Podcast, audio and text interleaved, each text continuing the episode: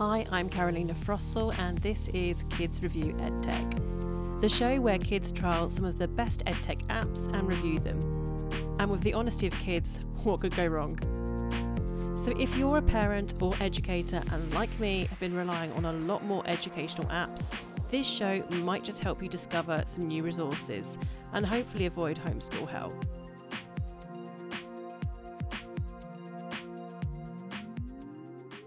Hi, and welcome to today's show. Today we are looking at a free maths app called Prodigy. I initially set up an account for Ryan, who's five years old, but his older brother Kieran, who's nine, saw him playing it and wanted to give it a go as well. So, for this review, I thought it made sense to speak to both of them. But let's start with Ryan first. Hi, Ryan. Hi. We've been playing a game called Prodigy, haven't we? Yeah.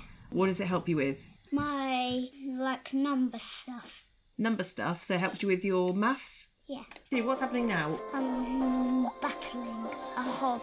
49, 50, 51. Ah! 51. Ah, five! Correct. I got it correct. Is that easy? Yeah. It's easy. So he loses his health points, yeah? Yes. So then he has to like run away, and you can just keep on going. So is Prodigy a good game? Yes. Oh, I can't rescue the pet, so he's mine. Why do you want to rescue a pet? So, so he's gonna be mine. And how many pets have you got?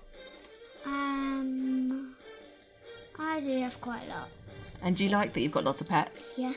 I've done two, two islands finished right now. Oh, do you want to, you want to finish more islands? Yeah.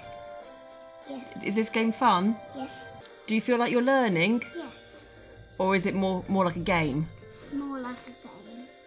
And is it a thumbs up or a thumbs down? A thumbs up. So for the second part of the review, we hear from Kieran. So Ryan started playing Prodigy first, didn't he? And then you decided to play. So why did you want to play Prodigy? Because it looked really fun when I saw Ryan playing it. So did you want to have a go then? Yes. Why did you think it looked fun? Because you can battle different things and yeah, and you had to do maths with it whilst you were battling them. Okay, well, why don't you talk me through what you've got to do? Because Ryan obviously didn't really explain it to me very well. So, what's the point of Prodigy? What have you got to do? And what you have to do is um, you do maths whilst battling creatures. And you can get pets, you can save other um, pets. And there's this um, thing where you can be a member and you can. So it says you can evolve your pets. Um, and when you evolve it, it means it goes to the next class level. So, what kind of maths do you do on this? What kind of questions does it ask you? Um, like it asks you to do like lots of maths questions, shapes. Okay, Kieran, so why don't we give it a go? Let's have a bit of a play. I just um finished. Um, I killed one of this. and I didn't kill it, but um, it got scared of me because I got it down to full health. Down, like killed it me, and then it ran away. Not again. Oh no, So, what's happening now? there's a boss. I think it's a Yeti boss. It said it was a Yeti. Um, it's correct. I've only got 20 health. I'm need a bit more health. So, what happens when you lose your health?